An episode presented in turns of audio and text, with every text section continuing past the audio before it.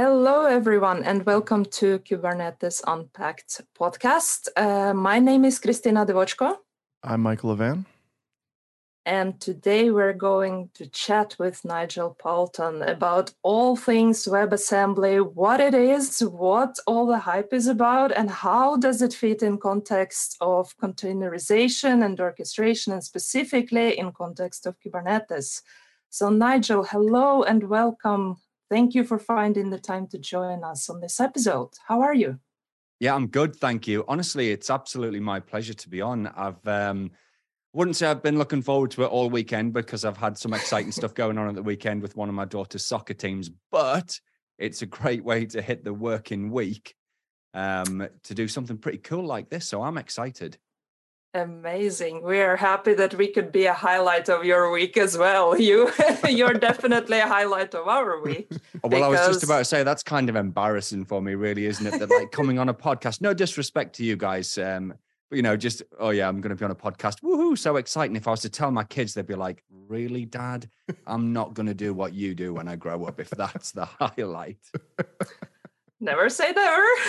I know, true. Yeah, but that is uh, that is really great that you could you could join us because recently me and Michael we had a recap episode from KubeCon uh, and Cloud Native Con EU, and one of the topics we were like chatting about was precisely WebAssembly uh, how popular it's getting and what what is going on and why why is it becoming so so popular and getting so much attention. So we feel like you would be a perfect person to tell us more about what the hype is all about in this oh, case. no, I feel serious pressure now. I think, Michael, you had a good question uh, last time. So, uh, like, what what is what is WebAssembly and what is so cool about it? Maybe we can start there. So, are you asking me that? Yeah. oh wow. Okay. So, uh, so it goes. Why don't we start off like super high level, yeah, and we can drill in as far as we can go, which um, might be deep. I, I don't know. It depends because like I, some of this stuff is so nascent still at the moment that um, some of the deep stuff is still being decided. I think, but but look at a super high level, right? I I always frame it like elevator pitch to people that um, we've had two waves of cloud computing already, right? So the first wave of cloud computing was driven by virtual machines. It started with Amazon, AWS, all of that kind of stuff, yeah. Um, but then along came containers, which were smaller, faster, and more lightweight. Um, and they started eating into the lunch of virtual machines. Don't get me wrong, I'm, you know, yes, I am a container fanboy, but I totally get it that virtual machines are still a humongous part of the cloud. But I, I feel like containers are the go-to solution for most net new things in the cloud. Anyway, a lot of people in the industry feel like we're approaching a third wave of cloud computing, or like, you know, if we're a surfer out in the ocean or a, a bodyboarder or something, we can see a third wave approaching and that's WebAssembly. And keeping it super high level for now, WebAssembly um, looks like it could do, and there's still debate within the industry, okay, but it could do to containers what containers did to virtual machines. So it's a little bit different, you know, the, the step from virtual machines to containers and then containers to WebAssembly. It's not the, necessarily the same step, but it is fair to say that WebAssembly is smaller, faster, more portable, and more secure than containers. So with that in mind, that's you know where I come from to say it could do to containers what containers did to virtual machines. And look, but for me, from like a totally personal perspective, I got on in with virtual machines like VMware fairly early. Um, I got in with Docker containers fairly early, Kubernetes fairly early. So I feel like I know what these waves feel like when they're about to come. So I feel with WebAssembly like I felt in the early days of Docker, and the early days of Docker felt like the early days of VMware and, and, and all that kind of jazz. So, how's that for an elevator pitch? I don't know. yeah, no, that totally makes sense. And I, I, I have to admit uh, on air, and this is now recording, so I can't take it back, that I didn't really get the hype in the beginning until I dove a little bit deeper into it from a server side perspective. So, like, I got the web part, you know, the idea of, yeah the web is built off of JS. Now we don't have to, you know, worry about that anymore. We can write it in Go, we can write it in Python, whatever. But the thing that was like kind of ticking in my head a little bit was from a server side perspective, why would it matter? Uh, and it now that I've you know dove into it a little bit more, it makes total sense, right? In in my opinion, the idea of you know any environment that you walk into, whether you want to write in Python, Go, Rust, whatever you want to write in, there's there's always this debate of well, this is going to be a little bit faster, this is going to be a little bit better from a security perspective, but the team has you know, with 90% Python knowledge. So we're not going to switch over because it's going to be a heavy lift in general and it won't make much sense. But with WebAssembly from a server side perspective, it doesn't matter what you write it in. You compile it, it goes through WebAssembly, and it gets spit out. Like it doesn't matter. This team can write in Go, this team can write in Rust, etc. So that was that was the big like aha moment for me. I was like, oh, I was like, this is gonna make hiring so much easier because you know back when I had a full time gig when I was hiring, it was you know we needed this team to have you know a little bit of Python, we needed this team to have a little bit of Go, this team to have a little bit of PowerShell, whatever, and it was just such a pain in the butt to like find you know those exact niches but now it doesn't matter like you write in go you write in python who cares? It's going to go through webassembly. Right so can i just caveat that michael? Like you're spot on okay? Um, but what i want to get across in all of this is that right now it is the very early days. And, and if any of us remember the early days with Kubernetes and Docker and things like that, as exciting as it was and as game changing as it potentially was, it was quite painful and quite hard in those early days. Mm.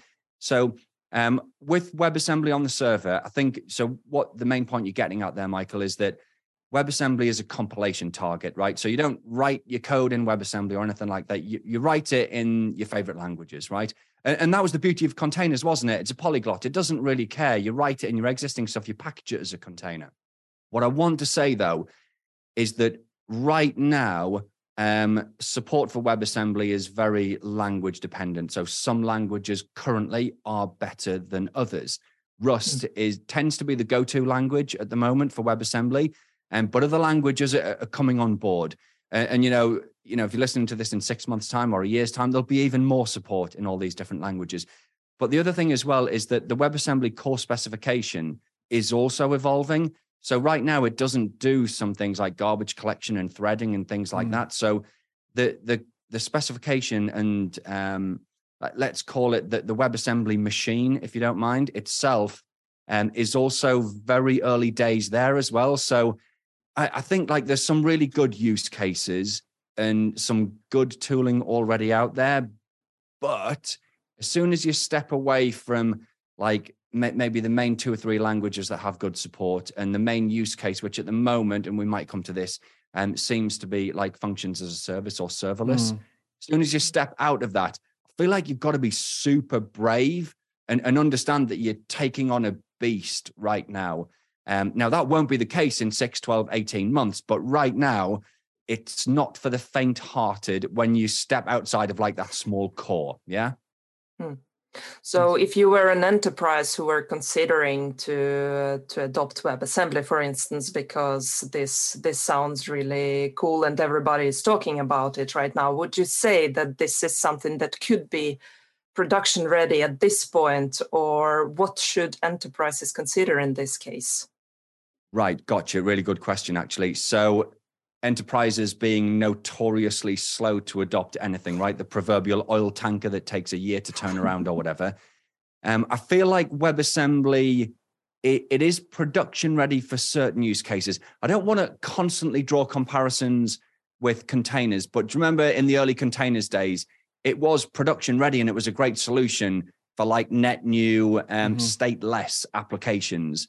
Um, but outside of that, it was like, oh, really, you probably should be sticking with virtual machines for the time being. And we've got a similar setup in the WebAssembly space at the moment. I think it is production ready and excellent for certain things. Um, but again, step outside of that uh, and it becomes a little bit hairy and scary. And I think most, yeah, most enterprises are a little bit cautious about doing, well, that's taking it mildly, isn't it? Most enterprises probably would be cautious about using it for something that it's great and already production ready at. Um, and will and my advice as well would be to stay away from it for the time being for most other things. But can I caveat that by saying that um, it looks like a lot of the existing tooling and things that we have around the container ecosystem right now. So container image registries like OCI registries and things like that. Um, even OCI runtimes like Podman, Docker, things like that, and build tools and things. They're all evolving as well to be able to adopt to WebAssembly. So mm. if you are that enterprise that you asked about there, Chris, mm. and you've got half an eye on WebAssembly for the future, which you should, I, I think you can rest assured in knowing that your tooling and things that you're probably already deploying for your container pipelines and all that kind of stuff will or look very much like they will be tools that you can reuse with WebAssembly going forward as well. So it's a little bit scary, but it's also a little bit comforting knowing that it, it's probably not going to require for all use cases like a, a total reset of tools and, and, and, training of staff and mm. things like that. Mm. Yeah, I, I have had a couple of questions around that as well, just from the network and stuff. You know, like is this going to replace containers? Is it going to replace Kubernetes? And my answer is always, well, you know, like you said, Nigel, you can run as like functions as a service or on serverless, whatever. But if you're still running in containers and if you still need a way to orchestrate, you know, WebAssembly isn't coming in to remove an orchestrator because the, the the workload still needs to orchestrate in some way, shape, or form, whatever you're using, whether it's Kubernetes, Nomad, whatever. Um, so it's not necessarily a replacement. It's more of just another i don't know what the right verbiage is just another layer of abstraction right more yeah yeah yeah yeah yeah so i think the way i see it right there's two train two main trains of thought at the moment. Um, one of them is that um, you can go like for want of a better term at the moment right webassembly native where like you deploy a new platform and new tools and things um, for webassembly based applications and use cases that fit well and you get like the full WebAssembly experience, which um, is the smallest, the fastest, the most portable, the most secure. Yeah. Or um, the other main train of thought is that these existing tools, like let's just take Kubernetes, okay, are adapting to be able to run WebAssembly workloads. But if you go down that route or route, then you potentially don't get quite as I'm, I'm hashing this right, but not quite as high quality mm. WebAssembly experience, but probably good enough um, when you consider the trade off of like, well, on the one side, I've got to retool everything and, and reskill people and, and rethink everything. And on the other side, I can take existing tools and patterns and things like that and still get some benefits. I imagine that enterprises will go for the latter because, I mean, look, we all know, right? Um, Kubernetes is uh, a beast and um, you know a lot of organizations are investing in it and just to merely suggest that it might not be the right platform for the next wave would, sh- would uh, send shivers down the spines of most CEOs and CIOs and things like that.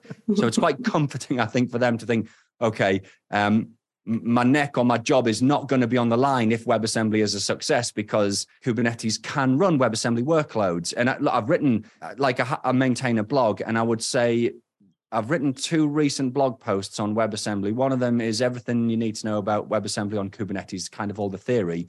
And then I've written a hands on guide, and they're hands down the most popular blog posts I've written in a very long time. Um, but the second one in particular, it, it, walks you through actually deploying a simple WebAssembly application to a Kubernetes cluster. I think running probably Kubernetes 1.24 or something like that. So you can actually already do it right now. It's it's just a little bit rough around the edges.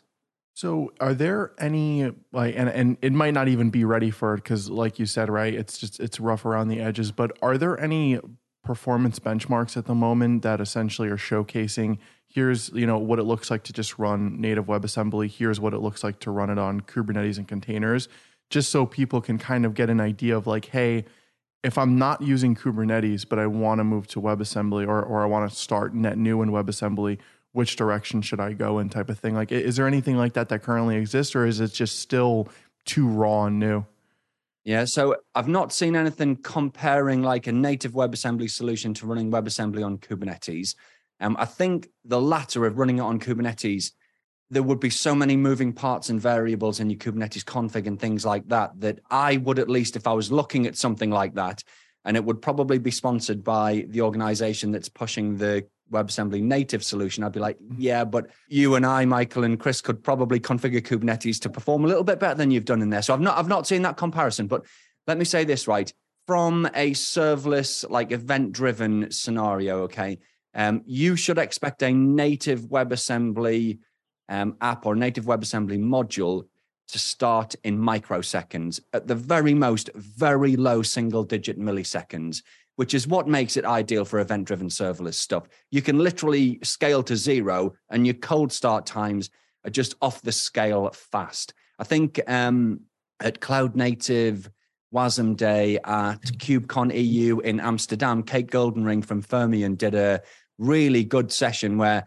I forget the exact numbers down now, but I think she spun up and then spun down 10,000 WebAssembly modules in about five seconds or something like that. Nice. Um, I, I know, yeah. So I would say just take as a ballpark figure if you're going native WebAssembly, microseconds to very low milliseconds for start times, cold start times. But of course, that's only that's only one part of the picture, right? And I wouldn't get super focused on that because I feel like yes, Kubernetes might evolve from a scheduling perspective and stuff like that to be able to leverage WebAssembly for serverless workloads. But I feel like we we might be using it for more traditional workloads going forward as well. And again, the industry split on this, okay. But to just start replacing more traditional container workloads, but then also to help us um, have Kubernetes potentially orchestrate IoT and edge devices because WebAssembly workloads are so much smaller and so less resource intensive that Kubernetes plus WebAssembly can go to places that Kubernetes with containers couldn't go. Because look, we all know that containers are way smaller than virtual machines, but actually they're still kind of big. I think I did a um, just a very simple unscientific test a while ago in a blog post saying um, I did a Hello World container that was about and, and I, did, I made no effort to make it small other than pulling in like what I knew was a small base image for the container. It was about five meg. And I built um, a Hello World Rust app that I compiled to WebAssembly, wrapped it in an OCI container, pushed it to Docker Hub. And that was, I think it was just under 500K. Mm. So it's a lot more than just the cold startup. It, you know, this is super fast rate for serverless. I really feel like if Kubernetes is ever going to go to the edge, and and you know, we've got these sort of edge optimized distros and stuff out there now. Um, what we were lacking was a packaging format that Kubernetes could manage applications in on the edge. And I, I, feel like WebAssembly potentially could be that. But look, I know I'm waffling a lot here, right? But I, I want to caveat everything because there are people in the industry that, that disagree with me on, on stuff like this and love to slaughter me in a friendly way. And, and we have a lot of banter on this because there's so much debate still out there as to you know, what are we actually going to use WebAssembly for? And some people think it will just be for what it's a perfect use case for. Whereas I'm more on the side that I think, given enough time, it, it's really just going to become the, the default or the go-to solution for most mm. cloud-based apps. Mm. But but you know, not for a year to mm. two years from now, hmm. probably. And I'm thinking with the higher focus in general lately, both on the cost optimization and kind of resource efficiency, also from the sustainability perspective, getting more opportunities to create more resource efficient applications uh, is uh, a great advantage that uh, will become more and more popular in the days to come. And from the KubeCon uh, uh, and Cloud Native Con conference, I've seen a session where there were uh, guys who presented their experiment on the Boston Dynamics robot, where they were building WebAssembly applications on top of Kubernetes at edge distribution to run their specific functionality so that those robots could help their customers to perform specific tasks. And that was not production ready yet, but like just seeing that this is possible and WebAssembly was something that they used to make it to be eh, to make it to run on such a small amount of space as there may be on top of such a robot yeah. uh, hardware that was really impressive to see. So i can't believe that i missed that. Um, i'm gonna have you to should away. definitely watch the recording. I think you could even take a selfie with that robot. Yeah yeah. So so that's my second highlight for the week now. So thanks two highlights. Brilliant. My pleasure yeah, that's awesome. Yeah, and and I I always try to just tell everybody to keep an open mind because it, it's. I feel like with all these technology trends, regardless of how you look at it, it always kind of starts and ends the same way, right? Same thing when virtualization first came out. Like when virtualization first came out, there were a lot of people that were like, this is a toy. This is never going to be used in production. We're never going to put this in our server racks. ESXi or ESX at the time is just going to be this this thing that we test on. And then that ended up taking up the enterprise. Same thing with the cloud. You know, there were a lot of talks and a lot of communication around the same thing. So when anybody asks me the question, I'm always like, just keep an open mind because you don't know. Um, and I think the what one of the uncomfortable realities in the tech space is sometimes it doesn't matter which platform or tool is better. It matters oh, what's yeah. getting adopted more and what's getting built for more. You know, like for example, Docker Swarm was, is, however you want to put it, arguably easier to use than Kubernetes. But Kubernetes won the war, right? And that's what everybody was building on. And that's what the, all these different third parties and add ons were, were getting built for. So it's the same thing. Like if WebAssembly takes off and this is the thing that people are, you know, going towards, that's what it's going to be. So it's all really about adoption. And in the, in the space that we work in, it's truly all about adoption. Yeah. Can I say two things on that then? I, I had pretty much the exact same conversation um, at the organization I was working at at the time when VMware came along. You know, it was, um, yeah, great for testing, but that will never go near our production systems. Yeah.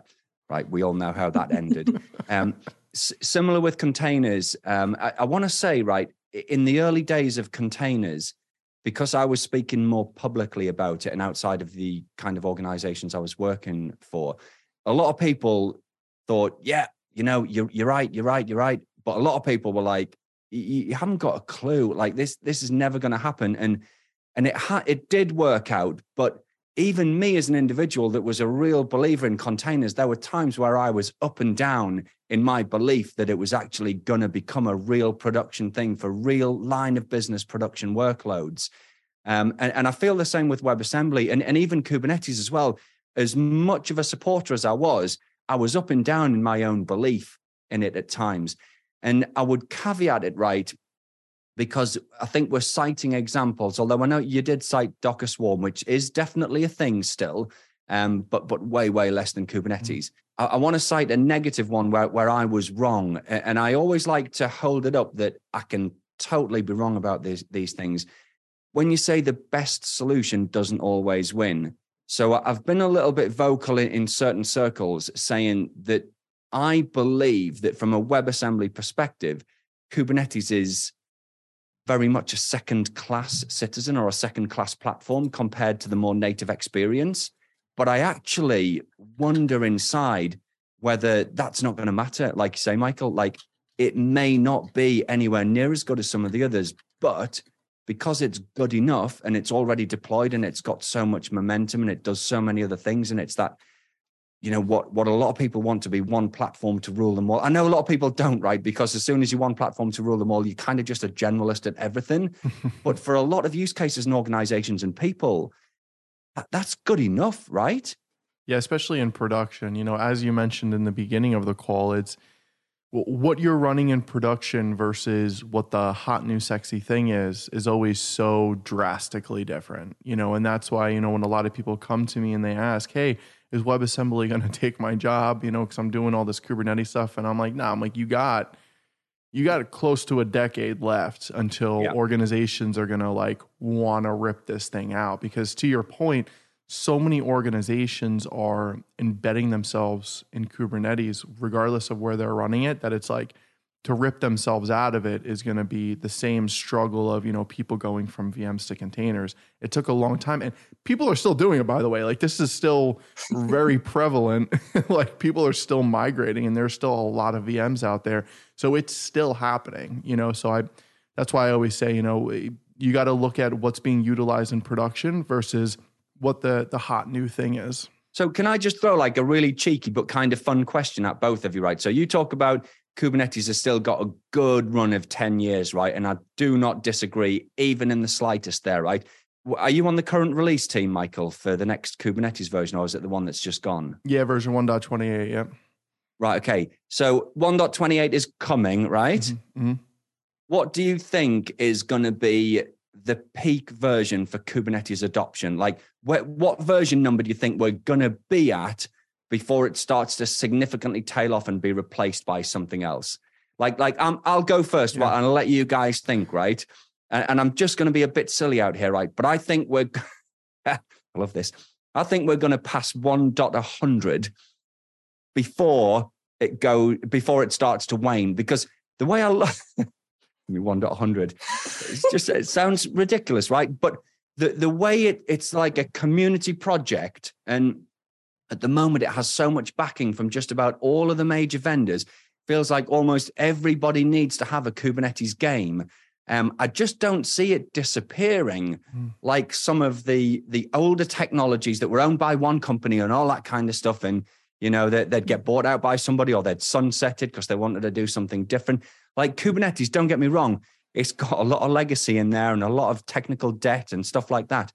But I feel like so far it's adopted that that I wouldn't be surprised to to hit one dot a hundred. so I, I want to know what you guys think. I was wondering yeah. if we at some point hit 2.0 instead, I, I, instead so, of going yes. to 100. I don't think we ever do because I think that would be like that's significant, like API. Ch- I, mean, I could be totally wrong about this as well, right? But that is some significant fundamental API change there that breaks everything and it becomes, you know, a net new product product mm-hmm. almost. I don't think the industry allows things like that right now. But again, that, that's just the Nigel take on it, and and I'm wrong more mm. often than I'm right.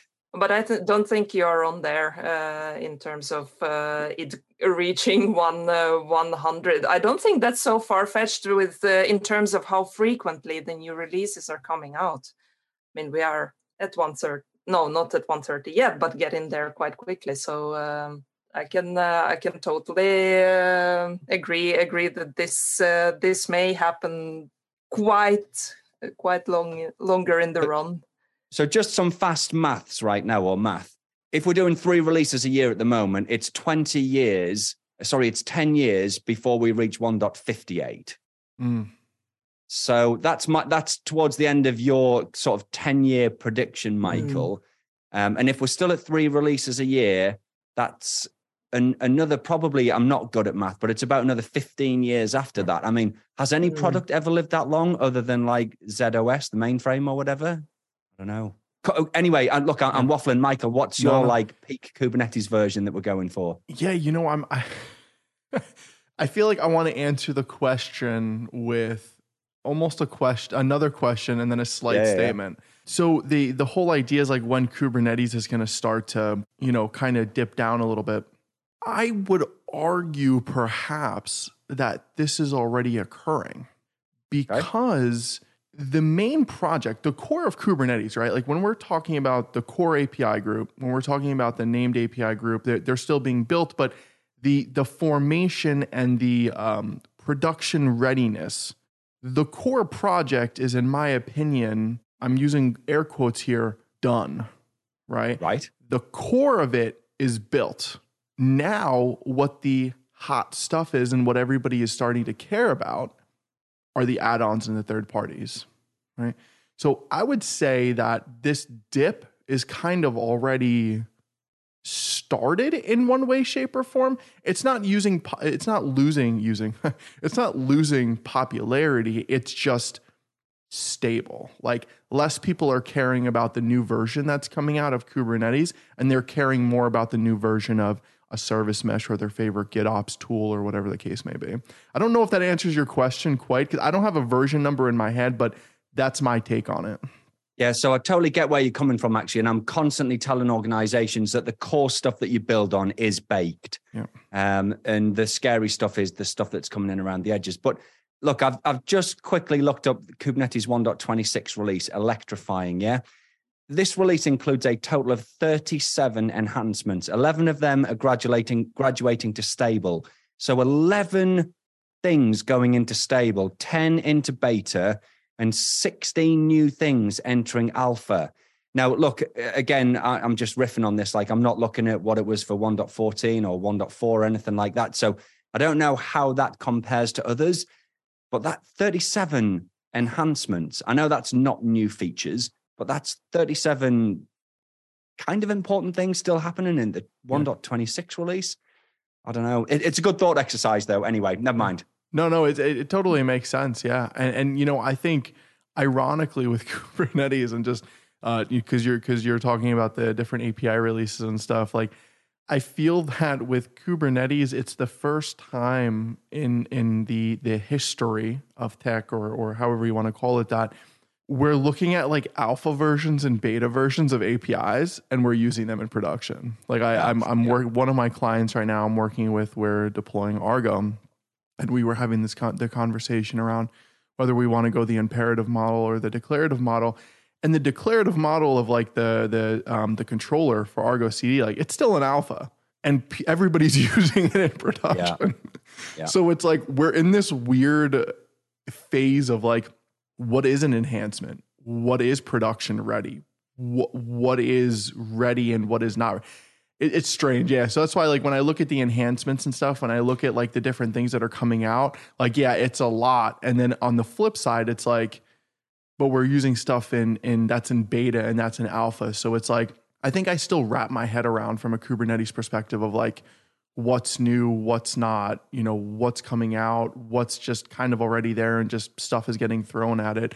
So that's yeah. why yeah it's it's hard for me to really think about like what the version would be what the what the level of enhancements are until we're kind of like ah you know? Because again like with all the third party tools and stuff like that it's like those enhancements triple or quadruple. So I, going back on on actually what i said now i'm telling myself that i'm wrong you're you're definitely right. Like i could see this going for you know like you said 20 25 years give or take or or maybe a little bit less maybe a little bit more with you know everything that's just coming out in general. And then if we pop webassembly maybe on top if that's a thing that's going to be a whole other thing and it's going to yeah, so I, I'm I'm now going from I think I thought I was right. I, I'm definitely wrong. You're absolutely right. No, no and, and, you know what? I, one dot hundred.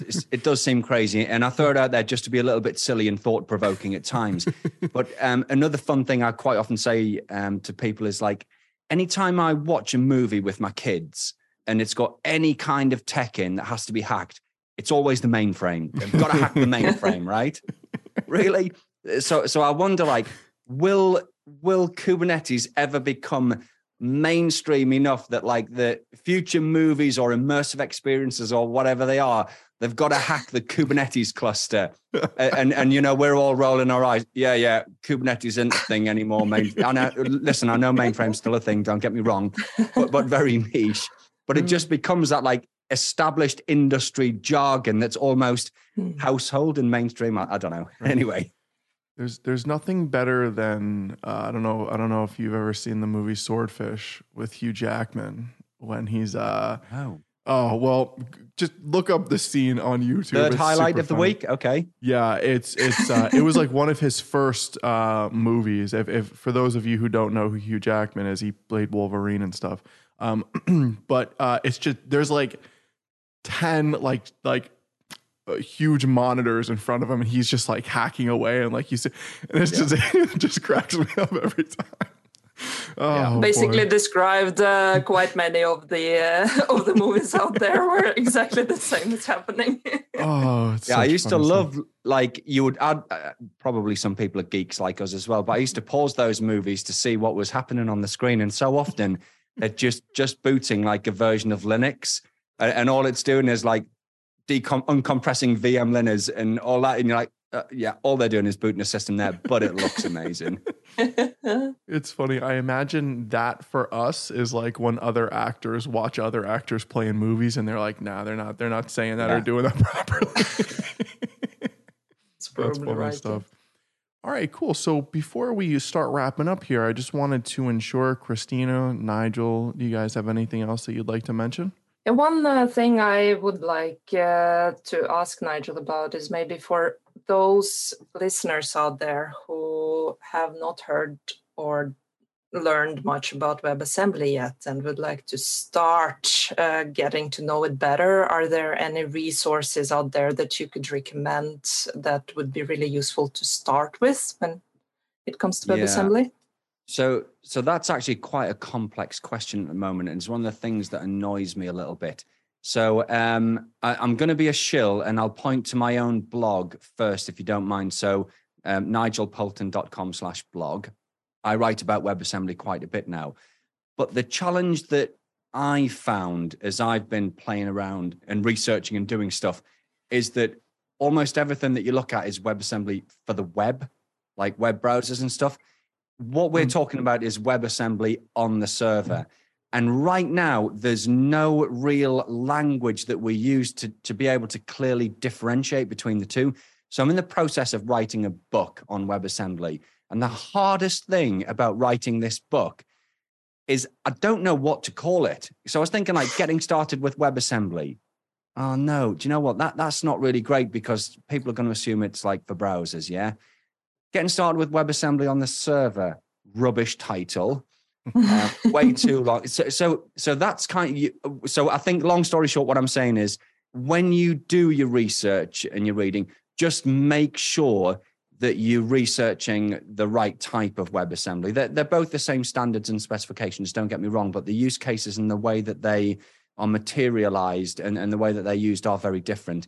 I, I think that if you also research WASI, W A S I, WebAssembly System Interface, that should get you more towards the WebAssembly on the server side of things. Then I would say a couple of startups, and I'm not picking favorites here, right? But a couple of startups have decent blogs as well. They're doing really good stuff in this space. Are Cosmonic, um, Fermyon, and actually also mm-hmm. um, Wasm Edge. Um, I think those are like three for me go-to places. A second state Wasm Edge, kind of, kind of same thing.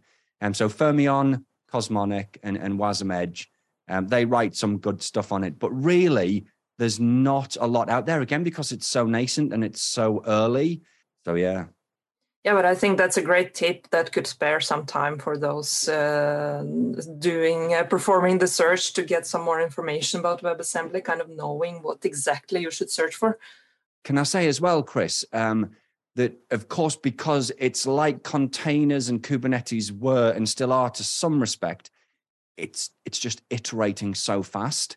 So. Mm anything, and this is just a general rule, okay? Anything that's six months, a year written, you know, written a year ago or six months ago, just be a little bit less trusting of that. Not because it was inaccurate at the time, but just because this stuff is it's it's iterating and developing at warp speed. If you know your Star Trek. Mm. awesome. Totally. Cool. All right. Well, Nigel, now is the time where you get to plug everything and anything you like your books, your courses, anything that you like. Oh, I'm so unprepared. Um, yeah. So, so I spend my life trying to help people learn containers, Kubernetes, and WebAssembly now. Um, it's like my super passion. So I, I would probably say just go to nigelpoulton.com. um, I write books, I do video training courses, I write a blog, I've got a newsletter, but I don't want to bore you trying to give you like the names of all of that kind of stuff. I, I would say as well, if you're interested in, in learning Kubernetes and you like books, um, just type Kubernetes into Amazon or wherever. I know on Amazon, and I, I am super proud of this, not in a big headed way at all, right? But but I'm an indie publisher and I update my Kubernetes books every year to make sure they're up to date. Mm. But if you search Kubernetes, I'm, I'm usually the top hit. I know Amazon puts like sponsored books above it, um, but I, I, just love the fact that in today's world, like, and, and I don't, this is not me at all, right? It's probably just because I got in early, but like that an indie or an independent author can compete against like the bigger companies. And I, am not saying that my book's better than any other book, right? And there's some great other books out there, no doubt but mine is updated every year and I work hard to make sure that it doesn't have any stale information in. So yeah, just you don't have to search my name or anything, just search mm-hmm. Kubernetes and, and you'll find my books there as well.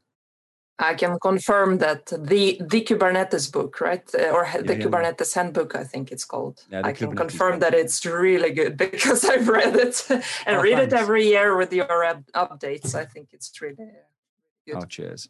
Yeah, I, I gotta echo that as well for everybody that's listening. I have two books that I always just like are kind of on on my bedside, right? Like if I ever need to go back and reference something. Um, the first one is the Kubernetes book by Nigel. I, it's I'm, I'm always referencing it. I'm always going back.